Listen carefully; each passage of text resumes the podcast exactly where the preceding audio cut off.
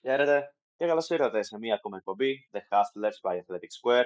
Είμαι ο Χρήστος Ποριάζογλου, μαζί μου για μία ακόμα εβδομάδα είναι ο Λευτέρης Τσαπορίδης και θα μιλήσουμε για τους αγώνες που είδαμε μέσα στην εβδομάδα, τους αγώνες που θα δούμε μέσα στο Σαββατοκύριακο σε Ελλάδα και εξωτερικό. Ε, γενικότερα είχαμε μία, ε, μία εβδομάδα γεμάτη ε, αγώνες, τόσο σε Ελλάδα όσο και σε εξωτερικό. Είχαμε τα προημιτελικά του κυπέλους, σφραγίστηκε τελική τετράδα ε, του, για, που θα διεκδικήσει μια θέση στο τελικό του κυπέλου Ελλάδας και νομίζω ότι θα πρέπει να ξεκινήσουμε από τον μεγαλύτερο αγώνα που είδαμε, τη μεγάλη ανατροπή του Παναθηναϊκού ε, απέναντι στον Ατρόμητο μέσα στο Περιστέρι, καθώς νίκησε με 0-2 την τοπική ομάδα και βρέθηκε στα ημιτελικά που θα συναντήσει το ΠΑΟΚ. Θα μιλήσουμε για τους ε, ασπρόμαυρους στην πορεία. Λευτέρη, ε, ας ξεκινήσουμε με το Παναθηναϊκό. Πώς σου φάνηκε η εμφάνιση της ομάδας του Τερίμ; Ήταν ε, θεωρώ η πρώτη φορά που είδαμε τον ε, Παναθηναϊκό επί εποχής Τερίμ να είναι τόσο ε, καθολική η περιοχή του εντός των τεσσάρων γραμμών του γηπέδου. Ήταν ε, μεγάλο το εισιτήριο που παίζονταν, ένα εισιτήριο για ε, την ημιτελική φάση και μάλιστα ο Παναθηναϊκός καλούνταν έπειτα και από ένα μεγάλο ντέρμπι να φτάσει και σε μια ανατροπή κόντρα στον Ατρόμητο. Ίσως για πολλούς να φαντάζει κάτι απλό και εύκολο το να κερδίσει τον ε, Ατρόμητο. Ε, Παρ' όλα αυτά, ο Ατρόμητος επί εποχής Σαΐλιτς έχει βελτιωθεί πάρα πολύ και θυμίζουμε κιόλας ότι έχει κερδίσει δύο φορές μάλιστα φέτος τον ε, Παναθηναϊκό. Παρ' όλα αυτά το κακό δεν τρίτωσε για το Τριφύλι. Κατάφερε από την αρχή του παιχνιδιού να δείξει ποιος είναι το αφεντικό μέσα στην αναμέτρηση και με αυτόν ε, τον τρόπο πήρε μια μεγάλη πρόκριση η οποία μάλιστα δίνει και ψυχολογία στους ε, παίκτες του καθώς ε, ο Μλαντένοβιτς θυμίζω είχε εκείνη την ε, χαμένη ευκαιρία στο παιχνίδι με τον ε, Πάουκ και Θεωρητικά τώρα με αυτό το χρυσό γκολ που πέτυχε απέναντι στον Ατρόμητο κατάφερε να εξηλαιωθεί. Και είναι μάλιστα και πολύ σημαντικό το γεγονός ότι ο Παναθηναϊκός έχει να δώσει ένα ακόμα ντέρμπι και κατάφερε να γλιτώσει ε, μία ακόμα παράταση στο κύπελο καθώς ε, στο πέμπτο λεπτό των καθυστερήσεων κατάφερε ο Μλαντένοβιτς να ανατρέψει ουσιαστικά το σκορ του παιχνιδιού του πρώτου αγώνα καθώς μέχρι εκείνη την ώρα τα πράγματα έδειχναν ότι η παράταση ήταν ε, μία αποφευκταία. Τελικά ο Παναθηναϊκός ε, κατάφερε να επικρατήσει, έχει πάρει την ε, πρόκριση για τον μετελικό που όπως θα πούμε και αργότερα θα έχουμε το μεγάλο ντέρμπι απέναντι στον ΠΑΟΚ. Θεωρώ είχε και μια καλή εμφάνιση σχετικά ο Μπακασέτα, σιγά σιγά αρχίζει και προσαρμόζεται με την νέα του ομάδα. Αν μη τι άλλο είναι ένας παίκτης που είχε έρθει σε πολύ καλή φόρμα ε, από την ε, Τουρκία και την Τραμσοσπορ και πιστεύω ότι όσο περνάει ο καιρός θα δώσει ακόμη περισσότερα πράγματα στον ε, Παναθηναϊκό. Ε, είχαμε και εκείνο τον γκολ του Γερεμέγεφ στο 62ο λεπτό που ακυρώθηκε. Σίγουρα πολύ πιστική εμφάνιση για τον Παναθηναϊκό που πρέπει να κρατήσει ως οδηγό ε, για τη συνέχεια του και για το μεγάλο ντέρμπιο που θα αναλύσουμε αργότερα. Ναι, συμφωνώ ότι γενικό... γενικότερα μπαίνοντας σε αυτόν τον αγώνα πίστευα ότι ο Παναθηναϊκός θα μπορέσει να πάρει αυτή την πρόκριση. Ε, ναι, το 1-2 μέσα στη λεωφόρο ήταν πραγματικό σοκ, αλλά και μετά η που ακολούθησε από τον ΠΑΟΚ. Ωστόσο, δεν αμφέβαλα ότι ο Παναθηναϊκός θα καταφέρει να βρει αυτή τη λύση. Οι παίκτες έχουν ψυχολογία, έχουν χαρακτήρα και έδειξαν ότι μπορούν να ε, σταθούν στο ύψος των περιστάσεων. Ε, με, χαρο με χαροποιεί το ότι συνεχίζουν να παίζουν ως βασική, ε, ξεκίνησε ως ανάγκη, πλέον έχει γίνει μέλος τη συνήθεια του Παναθηναϊκού να, βάζει τους, να βάλει τους καινούριους παίκτες. Είδαμε τον Μπαγκασέτα, τον Ούγο, τον Ακαϊντίν, τον Τραγκόφσκι να παίζουν όλοι τους βασικοί ε, στην αναμέτρηση με τον Ατρόμητο και γενικότερα ο Τερίμ έχει ε, δείξει ότι τους εμπιστεύεται και θέλει να τους εντάξει μέσα στο βασικό σχήμα. Σίγουρα υπάρχουν οι τραυματισμοί οι οποίοι εμποδίζουν στο να χρησιμοποιηθούν ε, άλλοι παίκτες που παλαιότερα ήταν βασικοί. Παρ' όλα αυτά, αυτή, αυτό το σύνολο παικτών, αυτή η τετράδα, ε, με, νομίζω ότι μπορεί να βελτιώσει το Παναθηναϊκό όταν ενσωματωθεί στο σύνολο πλήρως και δείχνει ότι σιγά σιγά το κάνουν. Π.χ. αυτό ήταν το πρώτο, το πρώτο παιχνίδι που ο Τραγκόσκι κράτησε το 0 στην αιστεία του με το τριφύλι, στα τρία αυτά παιχνίδια που έχει παίξει. Ε, και οι Ούγκο Ακαϊντίν μου φάνηκαν ότι μπορούν να συνεργαστούν και μεταξύ τους. και όπως ανέφερες και εσύ φυσικά ο Μπακασέτας, ο οποίος ε, είναι, θεωρώ, πάρα πολύ κοντά στο να αρχίσει να παίρνει έναν ηγετικό ρόλο στο κέντρο τριφυλιού. Θυμίζω ότι μέσα στο Σαββατοκύριακο σκόραρε και το πρώτο του γκολ με πέναλτι απέναντι στον Μπάουκ. Οπότε πιστεύω ότι ο Έλληνας μεσοεπιθετικό θα εξελιχθεί σε μια πολύ κρίσιμη μεταγραφή για το τριφύλι. Τώρα, απ' την άλλη, ο Ατρόμητος ε, δυστυχώς δεν μπόρεσε να προκριθεί. Ξεκίνησε πάρα πολύ άσχημα τη χρονιά του και ε, ο, Σας, ε, ο κατάφερε να γυρίσει όλη τη σεζόν από εκεί που βλέπουμε τον Ατρόμητο να είναι μία από τις ομάδες οι οποίες για τα play-out ήταν σχεδόν δεδομένη η παρουσία του εκεί και υποψήφιος για υποβασμό. Πλέον έχει καταφέρει να βρεθεί πιο ψηλά βαθμολογικά στο πρωτάθλημα, να φτάσει μέχρι εδώ που έφτασε στο κύπελο, που αποκλείστηκε κυριολεκτικά στο τελευταίο λεπτό από τα ημιτελικά. Και σίγουρα έρχονται και άλλα δύσκολα παιχνίδια για την ομάδα του Περιστεριού. Παρ' όλα αυτά, θεωρώ ότι έχει καταφέρει να σώσει τη σεζόν του. Δεν ξέρω αν θα μπορέσει να πιέσει για το κάτι παραπάνω, ε, δηλαδή μία θέση στα play-off, γιατί είναι αρκετά μακριά από τον Αστέρα, ιτήθηκε κιόλας με στο Κυριακό από την ομάδα της Τρίπολης. Αλλά ε, νομίζω ότι είναι μια ομάδα η οποία με έναν δευτερεύοντα τρόπο θα καταφέρει να κρίνει την εξέλιξη του πρωταθλήματος και αναφέρομαι φυσικά στο παιχνίδι του Σαββατοκύριακου ε, κόντρα στο ΠΑΟΚ, το οποίο θα μιλήσουμε και αργότερα. Ε, νομίζω ότι ο Παναθηναϊκός πλέον έχει βρει κάποια πατήματα. Θα το δούμε και περαιτέρω την Κυριακή κόντρα στον Ολυμπιακό. Αλλά το project του Τερίμ αρχίζει να, ε, να εφαρμόζεται και να το βλέπουμε να, να ε, δουλεύει εντός εισαγωγικών με την ελπίδα ότι θα μπορέσει να βοηθήσει το τριφύλι να διεκδικήσει, να διεκδικήσει κάτι, το κάτι παραπάνω τόσο στο πρωτάθλημα ε, όσο και στο κύπελο Ελλάδας. Ε, νομίζω ότι μπορούμε να περάσουμε στους άλλους αγώνες ε, και θα ξεκινήσουμε από τον αγώνα που ε, ε, έγινε πρώτος την Τρίτη στις 30 Ιανουαρίου, όπου η Νίκη Βόλου φιλοξένησε τον Άρη. Η Θεσσαλονίκη ήταν με το ένα πόδι στα ημιτελικά, καθώς νίξαν με 3-0 την ομάδα της δεύτερης κατηγορίας. Παρ' όλα αυτά πήγε να προκαλέσει κάποια έκπληξη η Νίκη Βόλου όταν ανέτρεψε το 1-0 που έγινε με τον κόλ του Σαβέριο, ε, του Κίγε ε, και το έκανε 2-1. Παρ' όλα αυτά, ο, ο σκόρερ του πρώτου τέρματος του Άρη έβαλε ένα ακόμα και με τελικό σκορ. 2-2 η ομάδα του Βόλου μένει εκτός, ο Άρης περνάει στα ημιτελικά και το έχουμε συζητήσει ξανά ότι ο Άρης έχει μία τις μεγαλύτερες πιθανότητες για εμάς να βρεθεί στο τελικό. Ε, γενικότερα, ο Μάτζιος παρέταξε μια ναι μεν δυναμική, αλλά με κάποιες αλλαγές ομάδα και κατάφερε δύσκολα να πάρει το θετικό αποτέλεσμα που θεωρείται το 2-2. Ε, Λευτέρη, κάποια σχόλια για τον Άρη, για τις ελπίδες του, για το, για την, για το κύπελο;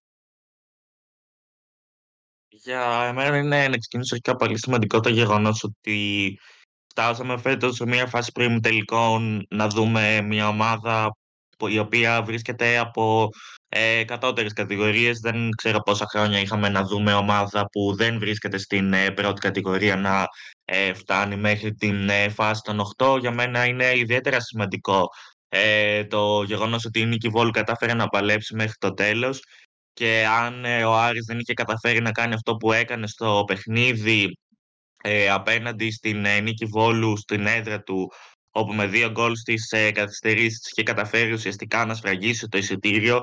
Θα μιλούσαμε για ένα, ίσως για μια εντελώς διαφορετική ιστορία καθώς ε, η ανατροπή του σκορ θα είχε φέρει πολύ μεγάλη αναστάτωση στις ε, τάξεις του Άρη εκείνη την ώρα καθώς ε, μετά η Σοφάρης έφτασε στο 61ο λεπτό μεν, αλλά ε, με ένα διαφορετικό αποτέλεσμα στο πρώτο παιχνίδι θα μιλούσαμε για εντελώς διαφορετική ιστορία. Παρ' όλα αυτά, ο Άρης κατάφερε να πάρει την ε, πρόκριση. Θεωρώ ότι περισσότεροι από εμάς το θεωρούσαμε και δεδομένο ότι θα κατάφερνε να ε, την εξασφαλίσει και πλέον ε, ουσιαστικά έχει ένα παιχνίδι κόντρα στον ε, Πανετολικό όπου βρίσκεται μάλιστα και για πρώτη φορά στην ε, ιστορία του σε αυτήν την φάση και σίγουρα έχει μια πρώτη τάξη ευκαιρία να βρεθεί αρχικά στον τελικό, όπως έχουμε πει, και μετέπειτα να δούμε τι μπορεί να διεκδικήσει και από εκεί, καθώς, όπως έχουμε πει και σε προηγούμενες εκπομπές μας, μια πιθανή κατάκτηση του κυπέλου Ελλάδας από τον Άρη βάζει πραγματικά φωτιά στις ε, θέσεις ε, για τα ευρωπαϊκά εισιτήρια.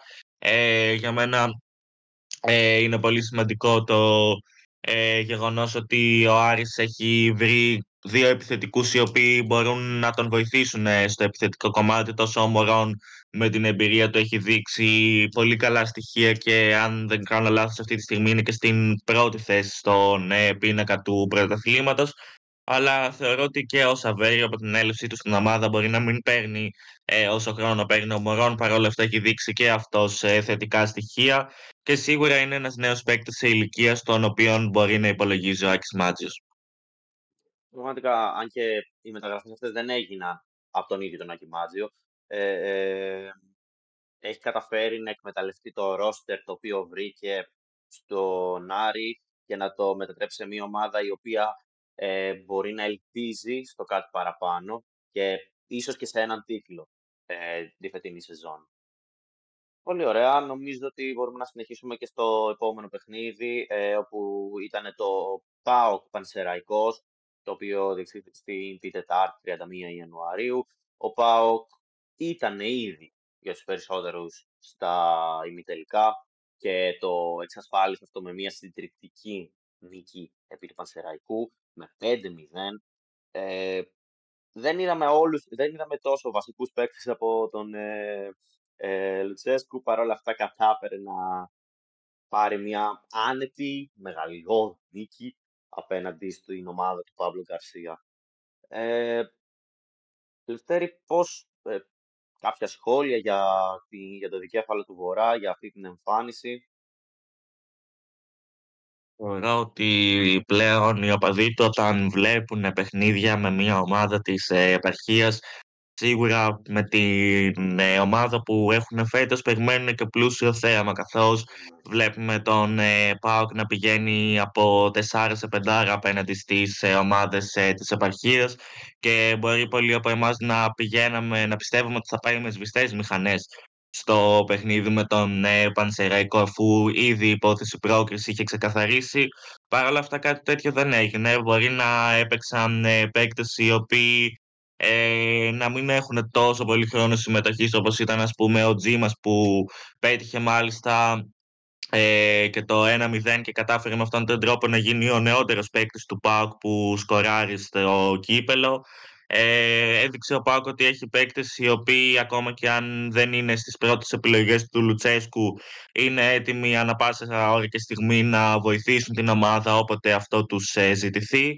Ε, είναι πολύ σημαντικό ότι ο ΠΑΟΚ κατάφερε μέχρι και το τελευταίο λεπτό να συνεχίσει να προσφέρει θέαμα στους ε, οπαδούς του καθώς το τελευταίο γκολ σημειώθηκε στις ε, καθυστερήσεις του αγώνα από τον ε, Κωνσταντέλια που θεωρώ ότι όλοι έχουμε μιλήσει σε προηγούμενες εκπομπές για το ταλέντο που διαθέτει.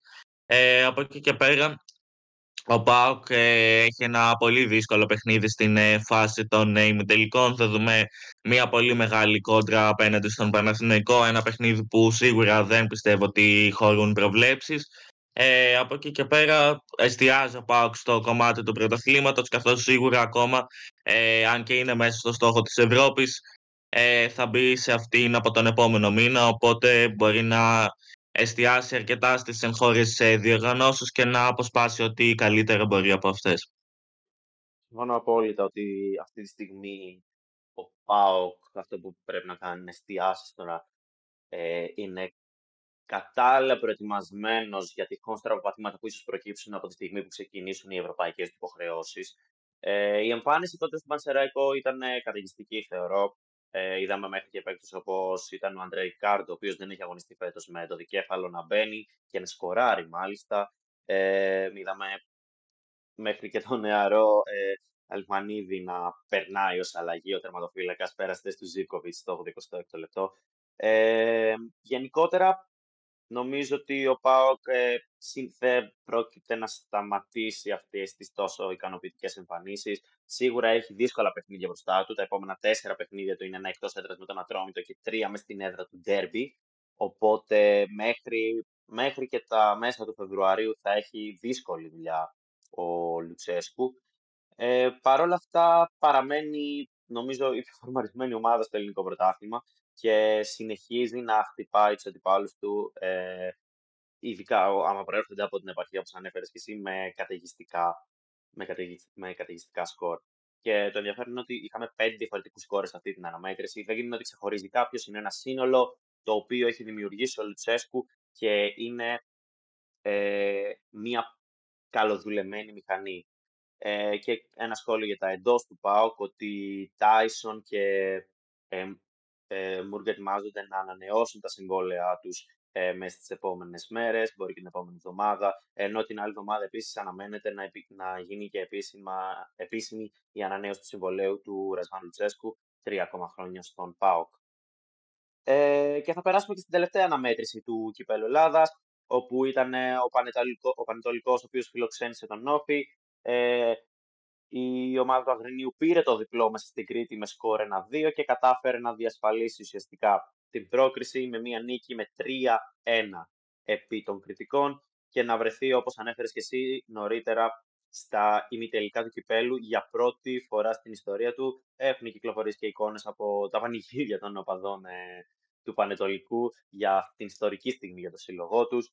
Αντίπαλος την ο Άρης, όπου ε, συγκρούθηκα πριν από λίγες μέρες, ε, στις, στα μέσα του μήνα, μέσα Ιανουαρίου, οι δύο ομάδες. Ιτήθηκε ο Πανετολικός με Σπαγρίνο με 0-4. Παρ' όλα αυτά, από τις τέσσερι, άλλες τρεις ομάδες οι οποίες βρίσκονται στα ημιτελικά, σίγουρα ο Άρης θα ήταν η καλύτερη επιλογή για το Πανετολικό. Ε, Πώς ε, είδες τόσο τον αγώνα, Λευτέρη, όσο και πώς βλέπεις τις ελπίδες του Πανετολικού για τον ε, τελικό του κυπέλου Ελλάδας; Ε, για μένα είναι πολύ σημαντικό το γεγονός ότι έχει καταφέρει να φτάσει ήδη σε αυτήν ε, την ε, θέση που βρίσκεται. Όταν είχε ξεκινήσει η σεζόν όπως μιλήσαμε αντίστοιχα για τον Ατρόμητο προηγουμένως και ο Πανετολικός ε, είχε ξεκινήσει με τον ε, Σούρερ στον πάγκο του. Ήταν ανάμεσα στις ομάδες οι οποίοι όλοι συγκαταλέγανε στις ε, πιθανές ομάδες για ε, υποβιβασμό ε, μπορεί ακόμα να μην έχει καταφέρει να ξεφύγει από αυτές τις θέσεις. Είναι όμως ε, σαφώς βελτιωμένη η εικόνα του.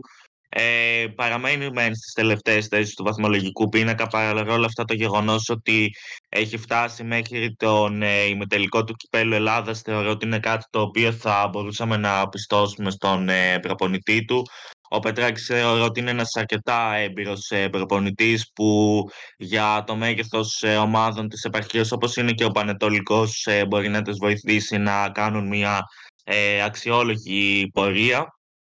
Είναι πολύ πιθανό να, τον, να δούμε μια ανατροπή απέναντι στον Άρη. Ο Άρης η αλήθεια είναι ότι στο παιχνίδι με την Νίκη Βόλου, όπως είπα και προηγουμένως, αν δεν είχε καταφέρει να πετύχει αυτά τα δύο γκολ στις καθυστερήσεις, ίσως μιλούσαμε για τελείως διαφορετικό παιχνίδι.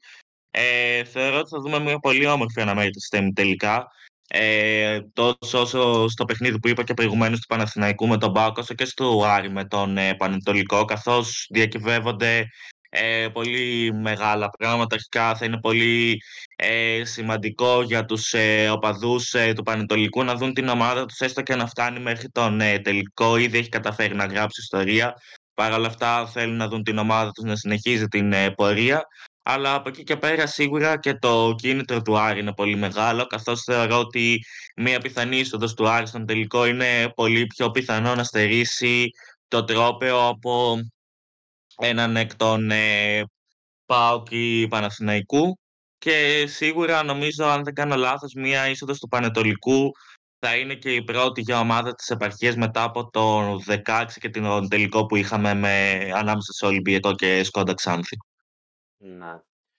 Ε, πλέον, όπως είπαμε, τα ζευγάρια των ημιτελικών έχουν, έχουν δημιουργηθεί. Ε, ξέρουμε και τις ημερομηνίες πλέον, καθώς, συγγνώμη, ε, τα πρώτα παιχνίδια θα γίνουν, όπως βλέπω εδώ πέρα, 13 ε, Φεβρουαρίου θα διεξαχθεί το Πανετολικό Άρης 14 ε, το ΠΑΟΚ Παναθηναϊκός. Ενώ η Revanche, όπως βλέπω εδώ πέρα, στις 21 του Φεβρουαρίου ο Παναθηναϊκός θα φιλοξενήσει τον Πάο και τη Revanche και στις 6 Μαρτίου ο Άρης θα φιλοξενήσει τον ε, Πανετολικό για τον επαναληπτικό του δεύτερου ημιτελικού. Όμορφα. Ε, θα περάσουμε στην αγωνιστική του Σαββατοκύριακου, όπου έχουμε ενδιαφέρουσες μονομαχίες και μία φυσικά ξεχωρίζει το την Κυριακή 4 Φεβρουαρίου, το ντέρμπι των Ιωνίων, Παναθηναϊκός εναντίον Ολυμπιακού. Ε, και οι δύο ομάδες νομίζω ότι έχουν μια έντονη ανάγκη να πάρουν το τρίποντο.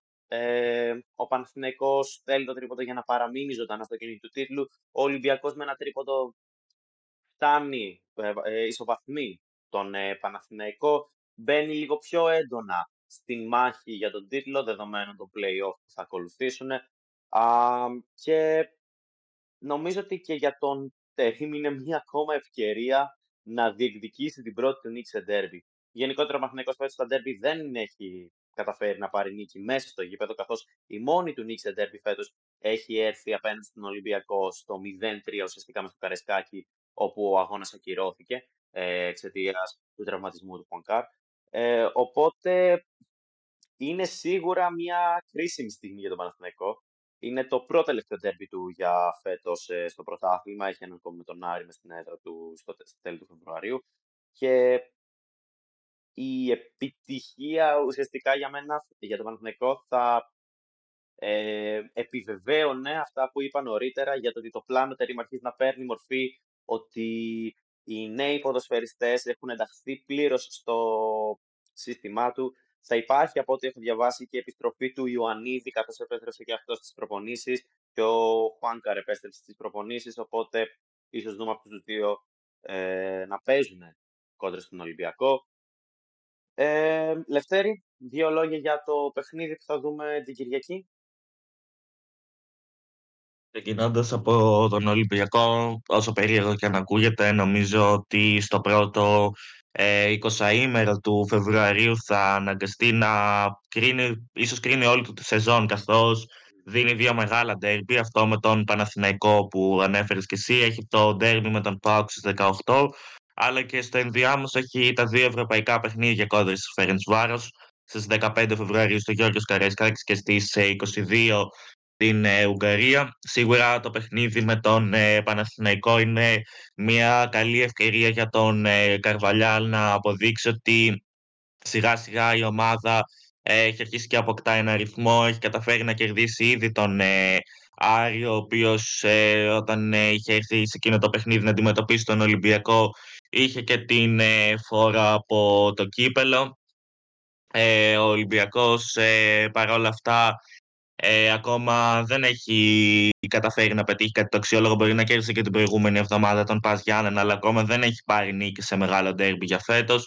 Και όταν λέω μεγάλο ντέρμπι, εννοώ με μία από τις ομάδες εκ των ε, Παναθηναϊκού, ΑΕΚ και ΠΑΟΚ.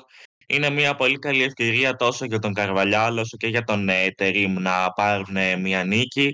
Μια πιθανή νίκη του Παναθηναϊκού θα απομακρύνει ακόμα περισσότερο τον Ολυμπιακό από τις ε, θέσεις ε, της ε, πρώτης ε, τριάδας ε, και θα δώσουν στον ε, Παναθηναϊκό αέρα 6 βαθμών. Από την άλλη, μια πιθανή νίκη του Ολυμπιακού θα εκμεταλλευτεί και το γεγονός της ε, ήττας του Παναθηναϊκού απέναντι στον ΠΑΟΚ την προηγούμενη εβδομάδα και θα τον κάνει να μπει ακόμα πιο δυναμικά στο κυνήγι της τρίτης θέσης καθώς είπαμε ακόμα τα πράγματα με την τέταρτη θέση είναι πολύ ρευστά και σίγουρα καμία από τις ε, τέσσερις ομάδες, ε, ΠΑΟΚ, ΑΕΚ, Παναθηναϊκό και Ολυμπιακό, δεν θέλει να βρεθεί σε αυτήν την κατάσταση του να μην γνωρίζει αν η θέση όπου βρίσκεται στο πρωτάθλημα μπορεί να της εξασφαλίσει ένα ευρωπαϊκό εισιτήριο ή όχι. Από εκεί και πέρα, ε, σχετικά για να κλείσω με τον Ολυμπιακό, ε, από ό,τι λένε και τα τελευταία δημοσιεύματα υπάρχει ένα πολύ μεγάλο ενδεχόμενο να δούμε τον ε, Κάρμο να ξεκινάει βασικό στο παιχνίδι καθώς ένας τραυματισμός που αποκόμισε ο Ρέτσος πιθανότατα θα του στερήσει και τη συμμετοχή του. Ε, ο Ολυμπιακός έχει ακόμα μια απουσία αυτή του ε, Ζέλσον Μάρτινς ο οποίος ε, και αυτός ε, ταλαιπωρείται από τραυματισμό Ε, μένει να δούμε ποια θα είναι η τελική ενδεκάδα που θα παρατάξει ο Καρβαλιάλ και αν εν τέλει θα επιλέξει να βάλει στην κορυφή της επίθεσης τον Ελκαμπή που επέστρεψε μετά τον αποκλεισμό σοκ του Μαρόκο ή τον Ναβάρο τον οποίο έχει εμπιστευτεί σε όλα τα παιχνίδια από την ε, περίοδο που έφυγε ο Ελκαμπή και μετά. Ε, τώρα στα του Παναθηναϊκού πιστεύω ότι είναι, όπως είπα και προηγουμένως, μια πολύ καλή ευκαιρία για τον ε, Τερίμ να ε, αποδείξει ότι η ομάδα σιγά σιγά αποκτάει τον ε, χαρακτήρα και τα χαρακτηριστικά που θέλει ο ίδιος.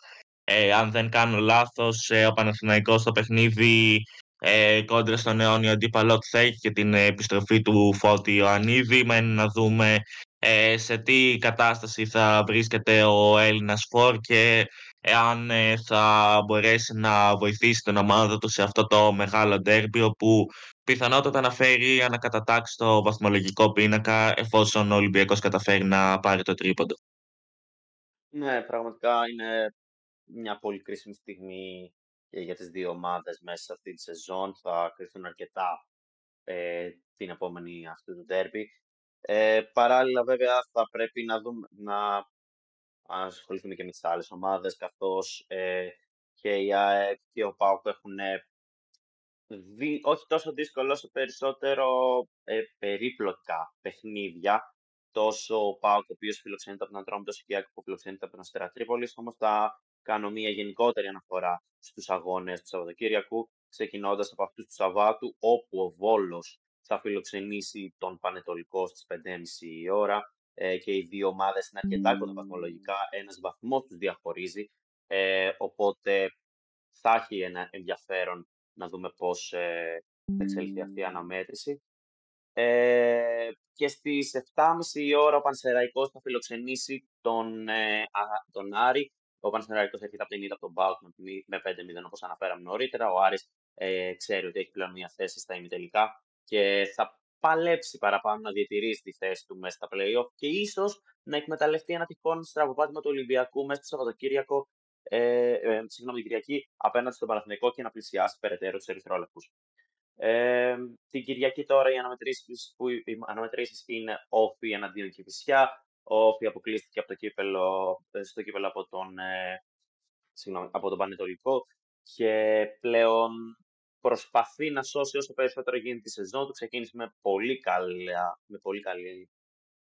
Ε, έχοντας, ε, με τον κόσμο έχει υψηλέ προσδοκίες από αυτόν, με το ποδόσφαιρο που έπαιζε, αλλά στην πορεία κάτι πήγε λάθος και κατάφερε να πέσει περαιτέρω. Ε, απ' την άλλη, και φυσικά είναι ουραγός της βαθμολογίας και θα ήθελε να πάρει τους πόντους. Στις 5.30 η ΑΕΚ θα φιλοξενήσει τον Αστέρα Τρίπολης. Ο Πας Γιάννενα στις 5.30 επίσης θα φιλοξενήσει τη Λαμία. Στις 8.30 ο Ατρόμητος θα έρθει αντιμέτωπος με τον Μπάουκ στο Περιστέρι και όπως αναφέραμε ήδη, ο Παναθηναϊκός θα αντιμετωπίσει τον Ολυμπιακό στις 9 η ώρα το βράδυ της Κυριακής. Ε, Λευτέρη, κάποιο άλλο αγώνα πέρα από τον Τερβί των Αιωνίων, το οποίος να σου κεντρίζει το ενδιαφέρον; Θεωρώ ότι αρχίζει να μένεις από το Σάββατο ε, είναι κομβική σημασία στο παιχνίδι του Βόλου με τον Πανετολικό. Οι δύο ομάδες βρίσκονται σε απόσταση ενός βαθμού στις ε, τελευταίες θέσεις του βαθμολογικού πίνακα. Βασικά ο Πανετολικό είναι στη 12η, ο Βόλος στην 11η με 15 και ε, 14 ε, βαθμούς. Ο Βόλος αυτή τη στιγμή σίγουρα ε, δεν θέλει να δει τον ε, Πανετολικό να, να περνάει από πάνω του. Ε, Παρ' όλα αυτά είναι μια καλή ευκαιρία για τον ε, Πανετολικό που έχουμε δει το ότι μπορεί να καταφέρει φέτος με την ε, πορεία του στο κύπελο να αρχίσει σιγά σιγά να δείχνει πράγματα και στο πρωτάθλημα και να ξεφύγει επιτέλους από τις ε, τελευταίες ε, θέσεις του βαθμολογικού πίνακα. Η Κηφισιά από την ε, μεριά της πηγαίνοντας στα παιχνίδια της ε, Κυριακής έχει μια ευκαιρία απέναντι στον Όφη να αποσπάσει βαθμό ή βαθμούς καθώς αυτή τη στιγμή είναι στην τελευταία θέση του βαθμολογικού πίνακα σε ισοβαθμία με τον ε, Παζιάννενα. Μάλιστα η Κηφισιά έγινε και η πρώτη ομάδα που αλλάζει για δεύτερη φορά προπονητή μέσα στην εβδομάδα, μέσα στο σεζόν καθώς ε, μετά τον ε, Αναστασίου, την έλλειψη του Νίλσεν, είχαμε και την αποχώρηση του Νίλσεν και πλέον ε, νέος προπονητής της Κηφισιάς είναι ο Μπράτσος, οπότε σίγουρα ο νέος προπονητής της Κηφισιάς θέλει να ξεκινήσει με ένα θετικό αποτέλεσμα. Ε, και κλείνοντας, Σίγουρα τα παιχνίδια του, όπως είπες και εσύ νωρίτερα, του της ΑΕΚ και του ΠΑΟΚ κεντρίζουν το ενδιαφέρον, αλλά εγώ ίσως έλεγα ότι λίγο περισσότερο ενδιαφέρον έχει το παιχνίδι του Πας Γιάννενα με τη Λαμία, καθώς μια ενδεχόμενη ήττα του Αστέρα Τρίπολης από την ΑΕΚ, το οποίο το βρίσκω διόλου απίθανο, ε, και μια πιθανή νίκη της ε, Λαμίας στην έδρα του Παζιάννα θα φέρει την Λαμία στην έκτη θέση και στη θέση δηλαδή που οδηγεί στα play Συμφωνώ ότι η αναμέτρηση της Λαμίας με τον Πάσαν και όχι η μεγαλύτερη στο γύρο που ίσως προσφέρει θέαμα και ίσως δούμε τη Λαμία να μπαίνει στην πολυπόθητη έκτη θέση που οδηγεί στα play-off. Ε, εγώ θα αναγνώριζα και το ατρόμι του Σπάουκ σε ένα ενδιαφέρον παιχνίδι. Ο ατρόμι του θα θέλει να βγάλει αντίδραση και να μην αφήσει την ήττα από τον Παναθηναϊκό να τον ρίξει περαιτέρω. Ήδη μετράει δύο συνεχόμενες ήττε και τρία συνεχόμενα αρνητικά αποτελέσματα στο πρωτάθλημα. Α, οπότε γενικότερα θα υπάρχει μια επιδίωξη να επιστρέψει στα θετικά αποτελέσματα η ομάδα του Σασάιλη, αλλά φυσικά είναι κόντρα στην πιο φορμαρισμένη ομάδα της Ελλάδας, που είναι ο ΠΑΟΚ. Οπότε ε, θα είναι και για τις δύο ομάδες ένα πολύ δύσκολο τεστ. Ο ΠΑΟΚ να αποδείξει ότι μπορεί να ανταπεξέλθει και σε μια ομάδα όπως είναι αυτή του ατρωμίτου. Ε, νομίζω ότι έχουμε ολοκληρώσει τις αναφορές στους αγώνες της Ελλάδας. Ε, θα έχει τεράστιο ενδιαφέρον η αναμέτρηση του Παναθηναϊκού με τον Ολυμπιακό του Σαουδικύριακο, είναι βέβαιο αυτό, αλλά και όλοι οι υπόλοιποι αγώνες νομίζω ότι θα έχουν κάποια επίδραση στην πορεία, στην εξέλιξη της σεζόν. Θα περάσουμε στην Αγγλία και στην εμβόλυμη αγωνιστική που υπήρχε μέσα στην εβδομάδα για την Premier League, όπου είδαμε ενδιαφέροντες αγώνες, ενδιαφέροντα αποτελέσματα, μεγάλες νίκες ανατροπές και ό,τι ήταν το Wolves Manchester United. Ε, η αγωνιστική ξεκίνησε με την αναμέτρηση στην Τρίτη, με την αναμέτρηση της Nottingham απέναντι στην Arsenal. Οι κανονιέριδες κατάφεραν να πάρουν μια δύσκολη ε, αλλά κρίσιμη νίκη και να συνεχίσουν να παραμένουν κοντά στην ε, κορυφή. Πέντε βαθμούς από τη Liverpool, η οποία θα αναφέρω μετά το αποτέλεσμά της.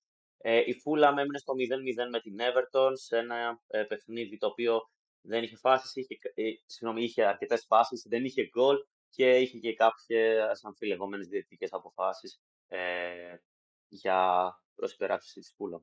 Ε, η Luton συνέτρεψε 4-0 την Brighton, ήταν ένα από τα σοκ της αγωνιστικής. Ε, κατάφερε να πάρει ένα κρίσιμο τρίποδο και να ρίξει την Everton στη ζώνη του υποβιβασμού. Πλέον η Luton είναι 17η με 19 πόντους και μάτς λιγότερο από τα Ζαχαρωτά, τα οποία είναι στη 18η θέση και ένα πόντο πίσω. Απ' την άλλη, η Brighton βλέπει την ευρωπαϊκή, τις ευρωπαϊκές ελπίδες να πέφτουν μετά από αυτή την ε, ήττα σοκ. Ε, η Crystal Palace κατάφερε να ανατρέψει το εις βάρος της 0-2 και να το κάνει 3-2. Ο Έσε και ο Λίσε έχουν εξελιχθεί στους κυρίαρχους παίκτες ε, των αετών, κρατάν, δίνουν ακόμα ζωή στη δουλειά του Ρόι Χότσον ε, και πιστεύω ότι μια, η απουσία αυτών των δύο από την ομάδα ε, του Λονδίνου ίσως ισοδυναμεί με υποβιβασμό στο μέλλον. Απ' την άλλη, Σέφιλ έδειξε ότι έχει, επιστρέ... ότι έχει κάποιον χαρακτήρα, παρόλα αυτά παραμένει κολλημένη στην τελευταία θέση βαθμολογίας. Και οι, οι αγώνες της Τρίτης ολοκληρώθηκαν με το Aston Villa Newcastle 1-3 μεγαλειώδης νίκη για την Newcastle καθώς έσπασε το αίτητο σερί της Aston Villa μέσα στην έδρα της. Ε, γενικότερα η ομάδα του Etihad έχει δείξει ότι βγάζει χαρακτήρα, αρχίζει να ανεβαίνει σταδιακά, ίσως να μπορέσει να πιέσει για την ευρωπαϊκή θέση που επιδιώκει φέτος μετά και τον αποκλεισμό της από το Champions League.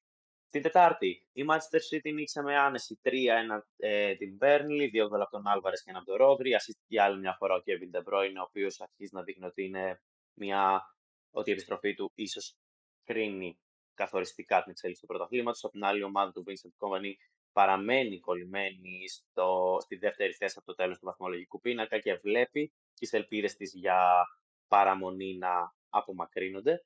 Η Tottenham κατάφερε και αυτή με ανατροπή να νικήσει ε, την Brentford ε, με γκολ από Ουντόκι και Τζόνσον μέσα σε δύο λεπτά, ενώ και ο Ριτσάρλισον σκόραρε για να δώσει μια πολύ πολύ σημαντική νίκη στην ομάδα του Άνς Ποστεκόγλου, ε, ο οποίος μπορεί να μην διεκδικεί το πρωτάθλημα, αλλά σίγουρα η έξοδος στο Champions League μετά και την ήττα της Αστον είναι ένας από τους βασικούς στόχους της ομάδας, καθώς είναι εκτός και των, εκτός από τα κύπελα. Εκτός από τις διοργανώσεις Ε, η Liverpool τώρα κατάφερε να νικήσει με 4-1 την Chelsea και να διατηρήσει τον εαυτό της στην κορυφή του βαθμολογικού πίνακα. Ε, ήταν μια εξαιρετική εμφάνιση για τον νεαρό Conor Bradley, ο οποίος έβγαλε δύο assist και σκόραρε ένα γκολ. Ε, γενικότερα η ομάδα του κλοπ ήταν εξαιρετική. Ο άτυχος της βραδιάς ήταν ο Darwin Nunez, ο οποίος ε, πέτυχε τέσσερις φορές το δοκάρι, χωρίς να καταφέρει να σκοράρει. Μία από αυτές ήταν και σε πέναλτι που αστόχησε. Αλλά ό,τι δεν κατάφερε, το σκόραρε ο Δίας, ο Σοβοσλάι, ο Μπράντλι και ο Ζώτα και την ομάδα του Jurgen Klopp.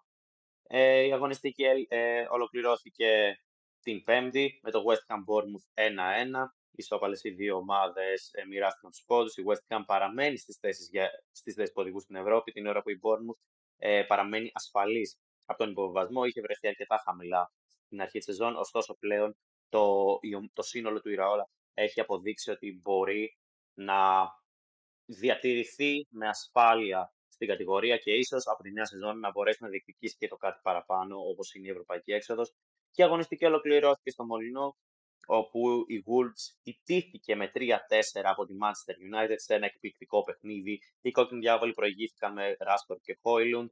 Ο Σαράμπια μείωσε με πέναλτι, ο Μακτόμινε έκανε το 1-3 ε, και μετά δύο γκολ, ένα από τον Κίλμαν και ένα από τον Νέτο έφεραν το match στα ίσα 3-3 πριν ο Μαϊνού, Μαϊνού καταφέρει να σκοράρει τον, τον νικητήριο γκολ για την ομάδα του Eric Ten Hag, η οποία κατάφερε να πάρει ένα πάρα πολύ σημαντικό διπλό και να παραμείνει ζωντανή στο κυνήγι της Ευρώπης στην 7η θέση. Ε, στο κυνήγι της Ευρώπης στην 7η θέση.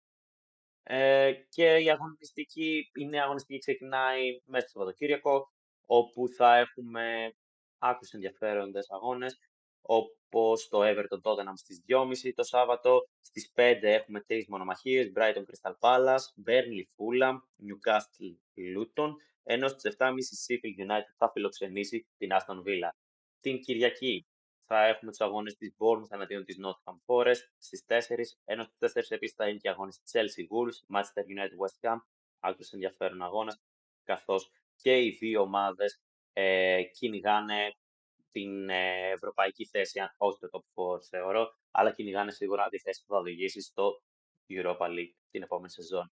Ε, οι αγώνες της Κυριακής ολοκληρώνονται στις 6.30 με το Derby κορυφής Arsenal Liverpool νομίζω ότι η ομάδα του Αρτέτα θα πρέπει να, ε, ε, άμα θέλει να συνεχίσει να διεκδικεί το πρωτάθλημα, αυτός ο αγώνας είναι απόλυτα κρίσιμος, καθώς μία νύχτα τη φέρει στους δύο βαθμούς από την πρωτοπόρο Liverpool, ενώ παράλληλα ε, θα κοιτάει με ενδιαφέρον τον αγώνα Manchester City, η οποία αγωνίζεται τη Δευτέρα απέναντι στην Brentford στις 10 η ώρα. Ε, και σίγουρα αν, αν, ε, όποιο και να είναι το αποτέλεσμα στο Arsenal Liverpool, μία νίκη κόντρα στην ομάδα του Λονδίνου θα τη βοηθήσει είτε απομακρυνοντάς την από την τρίτη Arsenal, είτε φέρνοντάς την πιο κοντά στην κορυφή όπου είναι η Liverpool. Ε, θα περάσουμε και στην Ισπανία, όπου είχαμε και εκεί πέρα μία εμβόλυμη αγωνιστική μέσα στην εβδομάδα, ε, ξεκινώντας από την ε, Τετάρτη, όπου είχαμε τους αγώνες Μπαρσελόνα ω Ασούνα. Η Μπαρσελόνα κατάφερε να επιστρέψει τις νίκες με τον Ροκ να σκοράρει ε, το πρώτο του τέρμα με, τους Μπλαου, με Μπλαουγκράνα μετά τη μεταγραφή του ε, στη Βαρκελόνη. Η Μπαρσελόνα νομίζω είναι ο πρώτος και πρώτος μάλιστα αγώνας μετά την ανακοίνωση της αποχώρησης του Τσάβη το καλοκαίρι.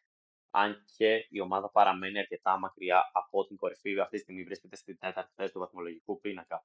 Ε, η Ατλέτικο Μαδρίτη πήρε και αυτή ένα σημαντικό τρίποντο στο 90 χάρη στον Memphis Depay απέναντι στην ε, Ράγιο Βαγεκάνο και παραμένει και αυτή στο κυνήγι της τρίτης θέσης ε, με αντιπάλους στην Παρσελώνα, ενώ η Real Madrid φιλοξένησε την πέμπτη τη Χετάφε και την νίξε 0-2. Δύο γκολ του Χωσελού ε, έφεραν τη Βασίλισσα στην κορυφή του βαθμολογικού πίνακα με 57 βαθμούς. Πίσω της είναι η Ζηρώνα με 22. Η, αγωνιστική, η 23η αγωνιστική ουσιαστικά ξεκινάει το βράδυ της Παρασκευής, όπου η Bilbao θα φιλοξενήσει την Μαγιόρκα. Ε, το, το Σάββατο θα έχουμε στις 3 το Βαλένθια Αλμερία. Η Γρανάδα θα φιλοξενήσει τη Las Palmas στις 5 και 4. Η Μπαρσελόνα θα, θα αντιμετωπίσει την Αλαβές μέσα στην έδρα, μέσα στην έδρα της Αλαβές ε, στις 7.30 και στις 10 η Ζιρόνα θα έρθει αντιμέτωπη με την Real Sociedad στην προσπάθειά της να κυνηγήσει στο κυνήγι ουσιαστικά του τίτλου του πρωταθλήματος. Την Κυριακή φυσικά ένας αγώνας ξεχωρίζει στις 10, αλλά νωρίτερα στις 3 η Villarreal θα φιλοξενήσει την Κάντιθ, η Οσασούνα θα φιλοξενήσει την Delta Vigo στις 5 και 4, στις 7.30 η Real Betis θα κοντραριστεί με τη Γετάφε και στις 10 η ώρα ε, η Real Madrid θα φιλοξενήσει την Atletico Madrid σε ένα ε, ενθουσιώδες ντέρμπι, καθώς υπενθυμίζω ότι στη φετινή σεζόν η Real Madrid έχει τύχει μόλις δύο φορές και οι δύο από ε, τη συμπολίτησά της, Ατλέτικο Μαδρίτης, μία στο πρωτάθλημα, μία στο κύπελο. Ε, τώρα θα κάνω και εγώ μια ερώτηση στον Λευτέρη, άμα θέλει να σχολιάσει πώς βλέπει να εξελίσσεται αυτό το τόσο κρίσιμο παιχνίδι, καθώς η Real δεν έχει περιθώριο λάθος, καθώς από ό,τι φαίνεται η Ζηρώνα δεν πρόκειται να σταματήσει να νικάει, οπότε η ομάδα του Αντζελότη θα πρέπει να συνεχίσει και από την να νικάει, αν πιστεύει ότι μπορεί η ο Μπέλιχαμ, ο Βινίσιος και η παρέα τους να πάρουν το τρίποντο απέναντι στην ομάδα του Σιμεώνε. Σίγουρα είναι ένα πολύ μεγάλο τέρμι το οποίο μπορεί να φέρει και ανακατατάξεις στο βαθμολογικό πίνακα. Η Real Madrid μετά το παιχνίδι που έδωσε μεσοβδόματα κερδίζοντας 0-2 την Χετάφε ουσιαστικά ανέβηκε μόνη πρώτη στην ε, κορυφή του βαθμολογικού πίνακα καθώς ε, μέχρι τώρα ε, ισοβαθμούσε με την ε, Χιρόνα παρόλα αυτά ε, είχε μια λιγότερη αγωνιστική και πλέον είναι μόνη πρώτη. Μια πιθανή τα ίσως φέρει, όπως είπα, νέες ανακατατάξεις. Η Real Madrid, για να είμαι ειλικρινής, εξαιρουμένη του παιχνιδιού με την Χετάφε δεν ε, με έχει πείσει ιδιαίτερα στα τελευταία της παιχνίδια, ούτε στο παιχνίδι με την Las Palmas, ούτε στο παιχνίδι με την Αλμερία. Με έπεισε ότι είναι μια ομάδα η οποία είναι ομάδα που διεκδικεί επάξια τον τίτλο, τόσο κόντρα στην Ουραγό Αλμερία, όσο και κόντρα στην Λασπάλμα, κόντρα στη Λασπάλμας δυσκολεύτηκε ιδιαίτερα να πάρει το τρίποντο. Από εκεί και πέρα η Ατλέντικο Μαδρίτης του Σιμεώνα παίζει ένα εντελώς ε, διαφορετικό ποδόσφαιρο φέτος. Έχει αποβάλει αυτήν την ε, φιλοσοφία όπου είχε παλαιότερα ε, ως η ομάδα όπου κλείνεται πίσω και περιμένει τις αντίπαλες άμυνες και αυτό είναι πιθανότατα ε, που την έχει ωφελήσει και στο γεγονός ότι έχει καταφέρει να πάρει μεγάλες νίκες ε, στα ντέρμπι, όπως είπες και εσύ προηγουμένως. Ε, είναι μια ομάδα που έχει καταφέρει ήδη να κερδίσει δύο φορές ε, την ε, Real Madrid και σίγουρα μια πιθανή νίκη της Ατλέντικο θα την ανεβάσει ακόμα πιο ψηλά στο βαθμολογικό πίνακα. Βρίσκεται ήδη στην ε, τρίτη θέση και σε καμία περίπτωση δεν θα ήθελε να έχει απώλειες καθώς αυτή τη στιγμή ισοβαθμεί με την Μπαρτσελώνα η οποία περιμένει ένα σταυροπάτημα για να περάσει εκείνη μόνη τρίτη. Ναι, θα έχει ένα έντονο ενδιαφέρον η αναμέτρηση αυτή, ε, σίγουρα. Και, από, και αγωνιστικά και βαθμολογικά ε, νομίζω ότι αξίζει να παρακολουθηθεί από όλους. Ε, και αγωνιστική θα αναφέρω εδώ πέρα ότι κλείνει τη Δευτέρα με την αναμέτρηση της Bilbao του Βαλβέρδε και ε, ενάντια της Μαγιόρκα. Ε, θα ελπίζει σε κάποιο τροποπάτημα είτε από Βαρσελόνα είτε από Ατλέτικο Μαδρίτη ε, ο Βαλβέρδε για να μπορέσει ο Μάθης να διεκδικήσει αυτή τη θέση στα, ε, στο, που οδηγεί στο Champions League. Ενώ παράλληλα υπενθυμίζω ότι μέσα στην επόμενη εβδομάδα θα έχουμε και τις τον πρώτο γύρο ε, των ημιτελικών του Copa del Rey. Ε, νομίζω ότι μπορούμε να κλείσουμε εδώ πέρα τον κόσμο του ποδοσφαίρου και να, ξεκιν... να αναφερθούμε στο μπάσκετ και συγκεκριμένα στην Ευρωλίγκα, καθώς είχαμε... έχουμε ακόμα διαβολοβδομάδα, καθώς η εκπομπή γραφείται Παρασκευή. Ε, είδαμε ήδη δύο αναμετρήσεις ε, για τον Ολυμπιακό, μία για τον Παναθηναϊκό. Προτείνω να ξεκινήσουμε από την πιο μακρινή χρονολογικά από εμάς, δηλαδή την αναμέτρηση του Ολυμπιακού και της ε, Άλμπα Βερολίνου, η οποία διεξήχθη 30 ε, Ιανουαρίου, ημέρα, ημέρα Τρίτη. Ε, ο Ολυμπιακός νίκησε την Άλμπα με 101-87. Βέβαια, οι Γερμανοί πήγαν με το προβάδισμα τους συν 3 στα αποδητήρια. Μια εκπληκτική εμφάνιση, η οποία δεν έχει καμία σχέση με το πρώτο ημίχρονο στο δεύτερο μέρος από τον Ολυμπιακό. Ε, έδωσε αυτή τη νίκη, οδήγησε τον Ολυμπιακό στην εκατοστάρα, σε μια εμφάνιση που σίγουρα στο δεύτερο μήχρονο ταιριάζει περισσότερο στον Ολυμπιακό και σε αυτό που θα ήθελε ο Ολυμπιακός να είναι. Ε, υπήρχαν αρκετοί παίκτες που ξεχώρισαν. Φυσικά ο Κάναν ήταν αυτός ο οποίος έκανε διαφορά. Λευτέρη, ο λόγος σε εσένα για να μιλήσεις για τους ερυθρόλευκους απέναντι στην Άλμπα. Ο Ολυμπιακός θεωρώ ότι είναι μια ομάδα όπου ε, παλεύει αυτή τη στιγμή για την εξάδα και ίσως ε, για το κάτι παραπάνω. Ε, όταν ε, όμως σε μια ομάδα που παλεύεις για αυτές τις ε, θέσεις σίγουρα ε, δεν ε, σου επιτρέπεται να ξεκινάς με τον τρόπο που ξεκίνησε ο Ολυμπιακός καθώς μέχρι και πέρυσι τέτοια παιχνίδια για τον Ολυμπιακό ήταν σίγουρο ότι θα τα κερδίσει. Πλέον με τις απουσίες των Σλούκα και Βεζέγκοφ και δεδομένου του γεγονότος ότι μπορεί ο Κάναν και ο Πίτερς να έχουν κάποιες καλές εμφανίσεις αλλά σίγουρα αυτό μπορεί να συμβεί κατά διαστήματα καθώς όπως το σχολιάσουμε και ε, αργότερα το, παιχνίδι, το χθεσινό παιχνίδι του Ολυμπιακού μπορεί ο Κάναν στο παιχνίδι με την Άλμπα να ήταν τρομερός και να κατάφερε να πετύχει μάλιστα και τρία ρεκόρ καριέρας παρόλα αυτά στο παιχνίδι το χθεσινό κόντρα στην ε, Μπάγκερ Μονάχου που θα σχολιάσουμε σε λίγο. Ήταν πραγματικά άφαντος. Ε, μεγάλο ρόλο στην νίκη του Ολυμπιακού θεωρώ ότι έπαιξε το γεγονός ότι κατάφερε να πάρει ε, πολλά πράγματα από πολλούς παίκτες του, δεδομένου ξεκινώντας από τον ε, Κάνονο που ανέφερες και εσύ που πέτυχε 31 πόντους. Από εκεί και πέρα είχε τον Ράιτ, έναν παίκτη τον οποίον είχε φέρει μόλις το Σαββατοκύριακο. Ε, είχε πάει με μία προπόνηση στο παιχνίδι κόντρα στην Άλμπα Βερολίνου χωρίς ουσιαστικά να γνωρίζει καλά-καλά τους συμπαίκτες του. Παρ' όλα αυτά απέδειξε γιατί τον ε, επέλεξε ο Μπαρτζόκας και γιατί ο Ολυμπιακός πήρε έναν παίκτη από μια άσημη τουρκική ομάδα. Ε, κατάφερε να πετύχει 15 πόντους στο πρώτο του παιχνίδι ε, δείχνοντας ε, ουσιαστικά ότι πολλές φορές ε, δεν παίζει τόσο ρόλο η προσαρμογή όσο το να είσαι ένας ε, ποιοτικός παίκτης καθώς σε προηγούμενες εκπομπές Είχαμε μιλήσει για Σίγμα, είχαμε μιλήσει για Περαστέικης ότι θέλουν ακόμα χρόνο. Ο Ράιτ όμως μπήκε και απέδειξε από το πρώτο παιχνίδι τον ε, λόγο για τον ε, οποίο έχει προτιμηθεί και πήρε ουσιαστικά όλο το βάρος πάνω του καθώς ε, ούτε ο Πετρούσεφ ε, μπορούσε να βοηθήσει ε, ούτε προφανώς ο Φαλ και ο Μιλουτίνοφ που θα απουσιάσουν ακόμα για κάποιο χρονικό διάστημα. Ε, από εκεί και πέρα πολύ πιστική εμφάνιση και από τον ε, Γκος με τους 14 πόντους όπου πέτυχε. Ε, καταλήτης ήταν η τρίτη περίοδος με το επιμέρους 33-13 του Ολυμπιακού. Δεν επέτρεψε στην ε, Άλμπα Βερολίνου από εκεί και έπειτα να πιστέψει ότι θα μπορέσει να πάρει κάτι από το παιχνίδι. Ε, πολύ σημαντικό το γεγονός ότι κατάφερε να κερδίσει ένα παιχνίδι το οποίο ήταν από τα παιχνίδια που σίγουρα θα έπρεπε να έχει κυκλώσει ο Ολυμπιακός κοντρά στην τελευταία θέση του βαθμολογικού πίνακα, καθώς ο Ολυμπιακός αυτή τη στιγμή πρέπει να κερδίζει τα must win παιχνίδια του και να κυνηγάει τις ανατροπές όπως είχε κάνει την ε, προηγούμενη εβδομάδα κόντρα στην ε, Real Madrid. Ναι, πραγματικά ήταν μια, ένα must win παιχνίδι για τον Ολυμπιακό αυτό και δεδομένων των απουσιών, νομίζω ότι ο Ράιτ ε, έδειξε μια, έκανε μια πάρα πολύ καλή εμφάνιση απέναντι στην Άλβα. Αυτός που δεν έκανε καλή εμφάνιση κόντρα στην Άλβα θεωρώ ήταν ο Walkup. Αλλά νομίζω ότι εξηλαιώθηκε όπως θα συζητήσουμε στην πορεία κόντρα στην ε, Bayern Μονάχου.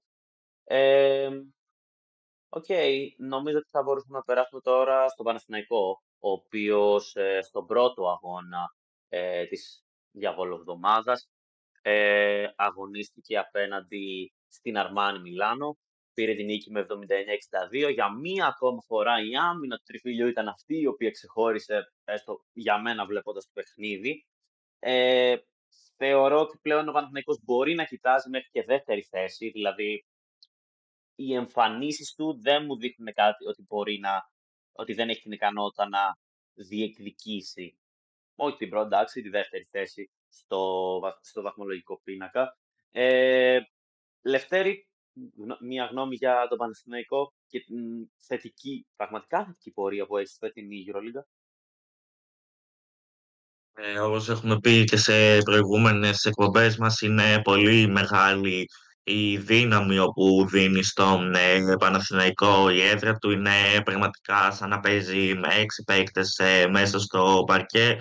Ε, κατάφερε πάλι κόντρα σε ένα παιχνίδι απέναντι στην Αρμάνη Μιλάνο, οι οποίοι ε, μπορεί να είναι μια πολύ καλή ομάδα όπως όλοι γνωρίζουμε με παράδοση στην Ευρωλίγκα παρά όλα αυτά η σεζόν της ε, φέτος ε, δεν ε, κυλάει με τον καλύτερο τρόπο καθώς βρίσκεται μακριά από την δεκάδα και τις θέσεις όπου της δίνουν ένα εισιτήριο για την συνέχεια. Ο Παναθηναϊκός έχει αποδείξει ότι σιγά σιγά έχουν προσαρμοστεί όλοι οι καινούργιοι παίκτες που πήρε μέσα στην σεζόν. Έχει καταφέρει ήδη εδώ και πολλά παιχνίδια να κερδίσει αυτό το στοίχημα και συνεχώς παίρνει πράγματα από παίκτες. Ο Γκριγκόνης για άλλη μια φορά ήταν ο καταλητικότερος παίκτης για τον Παναθηναϊκό.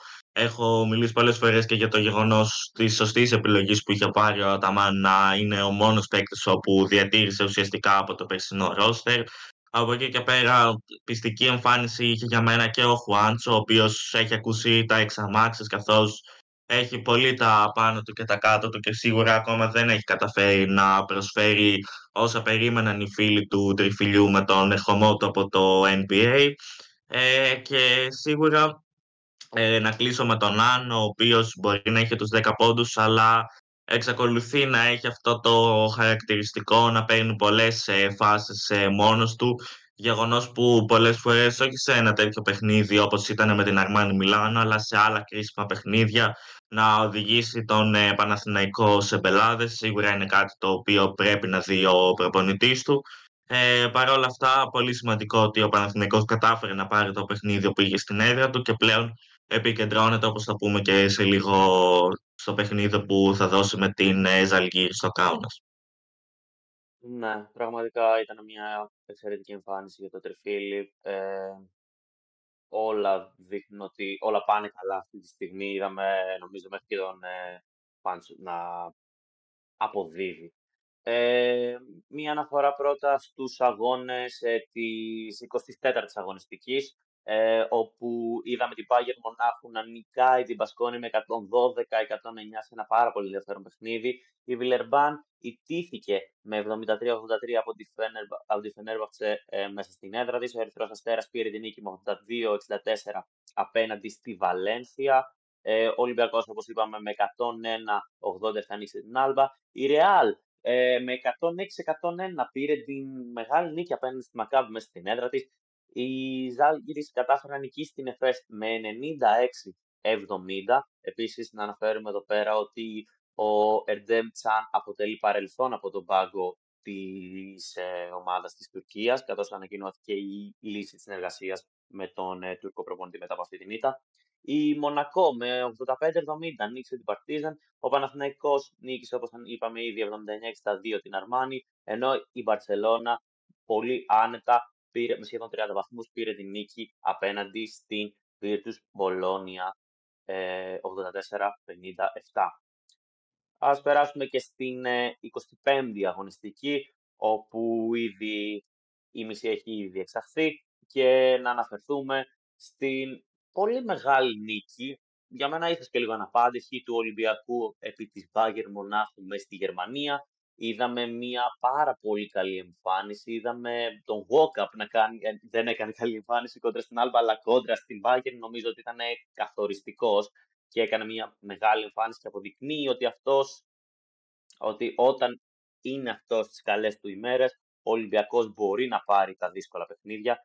Ε, γενικότερα, νομίζω ότι ο Ολυμπιακός παρά τις απουσίες του κατάφερε να τις καλύψει ο Πετρούσεφ, είχε μια πάρα πολύ καλή ημέρα κατά ε, πιστεύω ότι τέτοια διπλά ίσως καθορίσουν ε, την, ε, το πλεονέκτημα έδρας που ίσως έχει ο Ολυμπιακός ε, στην ε, πορεία της σεζόν και νομίζω ότι η Εξάδα αρχίσει να μοιάζει πιο πραγματική αυτή τη στιγμή μετά από ένα τέτοιο παιχνίδι για τους Ερυθρόλευκους.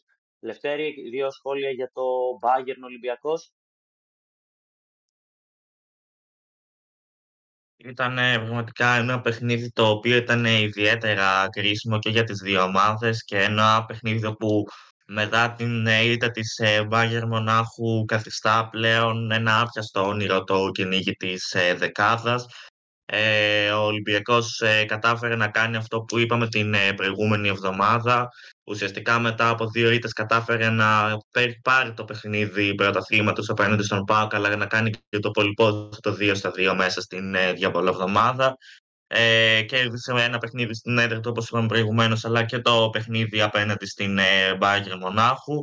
Ε, για μένα είναι πολύ θετικό το γεγονός ότι ο Ολυμπιακός ε, κόντρα σε μια ε, ομάδα η οποία του έβαλε δύσκολα από την ε, αρχή μέχρι το τέλος καθώς όπως συζητήσαμε πριν η Άλμπα μπορεί να το έβαλε δύσκολα αλλά από κάποια στιγμή και μετά ο Ολυμπιακός έδειξε ότι ήταν εκείνος το αφεντικό στο γήπεδο. Κάτι τέτοιο δεν ίσχυσε με την Bayern. Ο Ολυμπιακός χρειάστηκε να παλέψει μέχρι το τελευταίο λεπτό για να καταφέρει να πάρει την νίκη ε, πήρε με ο την νίκη η οποία πλέον του επιτρέπει να ονειρεύεται την εξάδα Εμένα, όπως είπα και προηγουμένως, με προβλημάτισαν ε, κάποια πράγματα, όπως το γεγονός ότι ο Ολυμπιακός δεν έχει σταθερά έναν παίκτη, ο οποίος ε, να μπορούμε να πούμε ότι ξεχωρίζει όπως γινόταν πέρυσι με τους ε, Σλούκα και Βεζέγκοφ. Μπορεί να είχε τους 31 πόντους κόντρα στην Άλμπα Βερολίνο Κάναν, αλλά στο παιχνίδι κόντρα στην ε, Μπάγκερ Μονάχου δεν πέτυχε απολύτως τίποτα. Ε, από εκεί και πέρα, όπως είπες και εσύ, πολύ σημαντικό ότι ο Walkup κατάφερε να κάνει μια πολύ καλή εμφάνιση ε, και ουσιαστικά ε, να, να επιστρέψει τις ε, καλές του εμφανίσεις. Αν μη τι άλλο, όλοι γνωρίζουμε το πόσο καλός παίκτης είναι. Παρ' όλα αυτά, το γεγονός ότι παίζει ασταμάτητα και πιθανότητα θα συνεχίζει να παίζει ασταμάτητα για πολύ καιρό ακόμα, καθώς μετά το τέλος της σεζόν θα ακολουθήσουν και το Μουντομπάς και τα προκριματικά και πιθανότητα αν πάρει η εθνική μας την πρόκληση και η συνέχεια από εκεί. Πολύ σημαντικό και το γεγονός ότι ο Πετρούσεφ ε, κατάφερε να πάρει το βάρος της ε, θέσης των ψηλών καθώς ο Ράιταν και ήταν καλός στο παιχνίδι με την Άλμπα Βερολίνου δεν κατάφερε να προσφέρει ιδιαίτερα πράγματα κόντρα στην Μπάγκερ Μονάχου. Ε, από εκεί και πέρα ε, είχε ένα καλό ξεκίνημα ο Μπρασδέκης, ε, κέρδισε ήδη τρία γκολ φάουλ αν δεν κάνω λάθος. Παρ' όλα αυτά από εκεί και πέρα δεν έδωσε κάτι άλλο ιδιαίτερο στην ομάδα. Πολύ σημαντικό για τον Ολυμπιακό ότι ε, κατάφερε να κάνει το δύο, στα δύο μέσα σε μία διαβολοβδομάδα και πλέον ε, ουσιαστικά ε, ακολουθεί ένα παιχνίδι κόντρα στην ε, Βαλένθια για να σπάσει επιτέλους αυτή η κατάρα που έχει φέτος με τις ισπανικές ομάδες. Ναι, εντάξει. Νομίζω ότι η Βαλένθια ίσως δεν ξέρω, ήδη τα, τα ταξίδια του Ολυμπιακού στην Ισπανία δεν έχουν εξελιχθεί με τον καλύτερο δυνατό τρόπο, ούτε η αναμετρήση του γενικότερα με τις ισπανικές ομάδες φέτος. Θα δείξει αν θα μπορέσει απέναντι στη Βαλένθια μέσα στην Ισπανία να πάρει αυτή την νίκη. Ε, πολύ ωραία. Νομίζω ότι μπορούμε να περάσουμε τώρα και στον Παναθηναϊκό, ο οποίος, όπως είπαμε σήμερα, ε, Παρασκευή, ουσιαστικά 2 Φεβρουαρίου, αντιμετωπίζει στις 8 η ώρα την ε, Κάουνας ε, μέσα στο Κάουνας και ευελπιστεί και αυτός όπως ο αιώνιος αντιπαλός του να κάνει το 2 στα 2 μέσα στη διαβολοβδομάδα και να βρεθεί για μένα αγκαλιά ε, με τη δεύτερη θέση καθώς ε, η... Ναι, αυτό. να βρεθεί αγκαλιά με τη δεύτερη θέση ε, στο... στη βαθμολογία της Ευρωλίγας. Ε, Λευτέρη, πιστεύεις ότι ο Παναθηναϊκός θα καταφέρει να πάρει αυτό το μεγάλο τρίποντο; Ε, συγγνώμη, αυτή τη μεγάλη νίκη. Σίγουρα ο Παναθηναϊκός πηγαίνει αυτή τη ε, στιγμή με την ε, ψυχολογία της πολύ ευρείας νίκης κόντρα στην Αρμάνι Μιλάνο.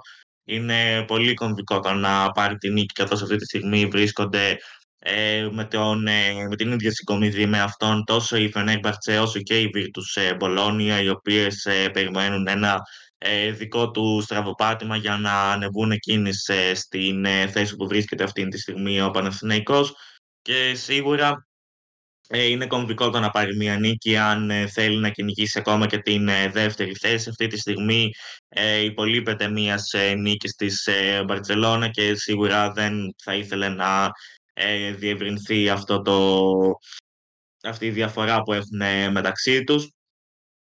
θεωρώ ότι το παιχνίδι κόντρα στην ε, Ζαλγύρης ίσως κρύβει κάποιες παγίδες, παρόλα αυτά δεν θεωρώ ότι θα είναι τόσο υψηλό το εμπόδιο για τον Παναθηναϊκό, όπως είπα και πριν για την Αρμάνη. Το ίδιο ισχύει και για την ε, Ζαλγκύρη, αν και είναι μια ομάδα η οποία έχει παράδοση στην Ευρωλίγκα. Η φετινή της σεζόν δεν ε, είναι ιδιαίτερα καλή. Βρίσκεται στην 15η θέση του βαθμολογικού πίνακα με μόλις 9 νίκες και 15 ήττες. Ε, Παρ' όλα αυτά τα πάντα θα κρυθούν ε, στο παρκέ. Φέτος έχει αποδείξει η Ευρωλίγκα ότι ε, μπορεί να μας προσφέρει πολλές ε, συγκινήσεις και πολλές ανατροπές. Μάλλον Σίγουρα έχει βασικά το πλεονέκτημα ο Παναθηναϊκός. Μια καλή αμυντική εμφάνιση πιστεύω θα είναι ό,τι, πρέ... ό,τι χρειάζεται για να μπορέσει να πάρει αυτό το σημαντικό αποτέλεσμα. Ε, Α κάνουμε και μια αναφορά στα, στα μισά αποτελέσματα της ε, 25η αγωνιστικής και στα παιχνίδια που θα διεξαχθούν, που ε, απομένουν για να ολοκληρωθεί αυτή η διαβολοβδομάδα. Άλμπα Βαλένθια 66-81, Μπασκόνια Μακάμπι 92-82, Μπάγερ Μονάχου Ολυμπιακός 72-76, Ρεάλ Μαδρίτη Βιλερμπάν 86-79 και οι αγώνες οι οποίοι θα διεξαχθούν την Παρασκευή. Ε, Ανατολού Εφές Αρμάνι Μιλάνο ε, στις 7.30, στις 8 Ζάλγκη Κάουνας Παναθυναϊκό, στις 9 Ερυθρός Αστέρας Μπαρσελόνα, στις 9 και μισή δύο αγώνες. Η Virtus Bologna θα φιλοξενήσει, θα φιλοξενήσει την, Παρτί, την Παρτίζαν και η Μονακό θα φιλοξενήσει την Ερβαχσέ ε, και οι δύο ομάδες, Βολόνια και Φενέρ, όπως είπαμε, είναι ισόβαθμες με τον Παναθηναϊκό. Στην περίπτωση νίκης στο τριφύλι ε, και στραβατήματος μίας εκ των δύο θα ε, απομακρυνθεί ε, στην τρίτη θέση. Ε, ολοκληρώνουμε εδώ πέρα το κομμάτι του μπάσκετ ε, και ο λόγος θα πάει στον Λευτέρη, ο οποίος θα μας μιλήσει για το Παγκόσμιο Πρωτάθλημα Πόλο, ε, το οποίο ξεκινάει μέσα στο Σαββατοκύριακο. Λευτέρη. Ε, ξεκινάει το Παγκόσμιο Πρωτάθλημα και στο Πόλο. Έχει ξεκινήσει ήδη ε, το Παγκόσμιο Υγρουστίβου. Είχαμε μάλιστα και την ε, πρώτη ε, διάκριση για την ε, χώρα μας, καθώς η Ευαγγελία Πλατανιώτη κατάφερε στην τεχνική κολύμβηση να ξεχωρίσει ανάμεσα στις αντίπαλες αθλήτριές της και να πάρει ως πρώτη το εισιτήριο της πρόκρισης στον αυριανό τελικό, ο οποίος θα πραγματοποιηθεί ε, στις 1 η ώρα το μεσημέρι, ώρα Ελλάδος ε, και τώρα πηγαίνοντας ε, στο Σαββατοκύριακο ε, και τα παιχνίδια του Πόλο. Έχουμε τις ε, πρεμιέρες τόσο για την εθνική ομάδα ε, Πόλο των γυναικών όσο και για την εθνική ομάδα Πόλο των ανδρών. Την Κυριακή ρίχνεται στην ε, μάχη η εθνική ομάδα Πόλο των ε, γυναικών καθώς θα αντιμετωπίσει την Γαλλία στο πρώτο της παιχνίδι ενώ θα ακολουθήσουν στις 6 του μήνα το παιχνίδι με την Ισπανία και στις 8 το παιχνίδι με την ε, Κίνα. Ε, και πάμε τώρα και στην ε, εθνική ομάδα από όλων των ανδρών που ξεκινάει τη Δευτέρα.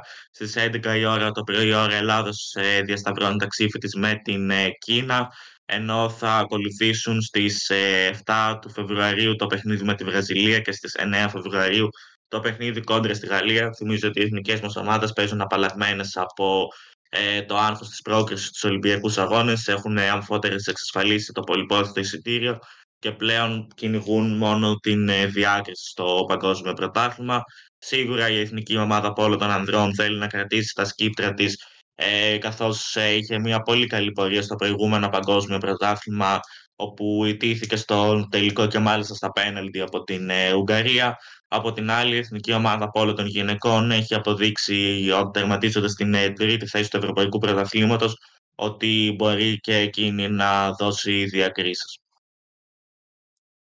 Εντάξει, σίγουρα θα είναι βοηθητικό το να παίζει χωρίς αυτό το άγχος της ανάγκης πρόκλησης στους Ολυμπιακούς Αγώνες. Θα ευχηθούμε καλή, καλή επιτυχία στην, ε, στα ελληνικά συγκροτήματα που θα αγωνιστούν μέσα στο Σαββατοκύριακο και γενικότερα στο Παγκόσμιο Πρωτάθλημα Πόλο. Ε, νομίζω ότι κάπου εδώ είναι μια καλή στιγμή να ολοκληρώσουμε την εκπομπή μας. Ε, δίνουμε ραντεβού για την επόμενη εβδομάδα. Την εκπομπή θα μπορέσετε να τη βρείτε στη σελίδα της Athletic Square καθώς και στο YouTube και το Spotify στους λογαριασμούς της σελίδας. Ε, ήμουν ο Χρήστος Ποριάζογλου, ήταν ο Λευτέρης Τσαχουρίδης. Σας ευχόμαστε καλή συνέχεια.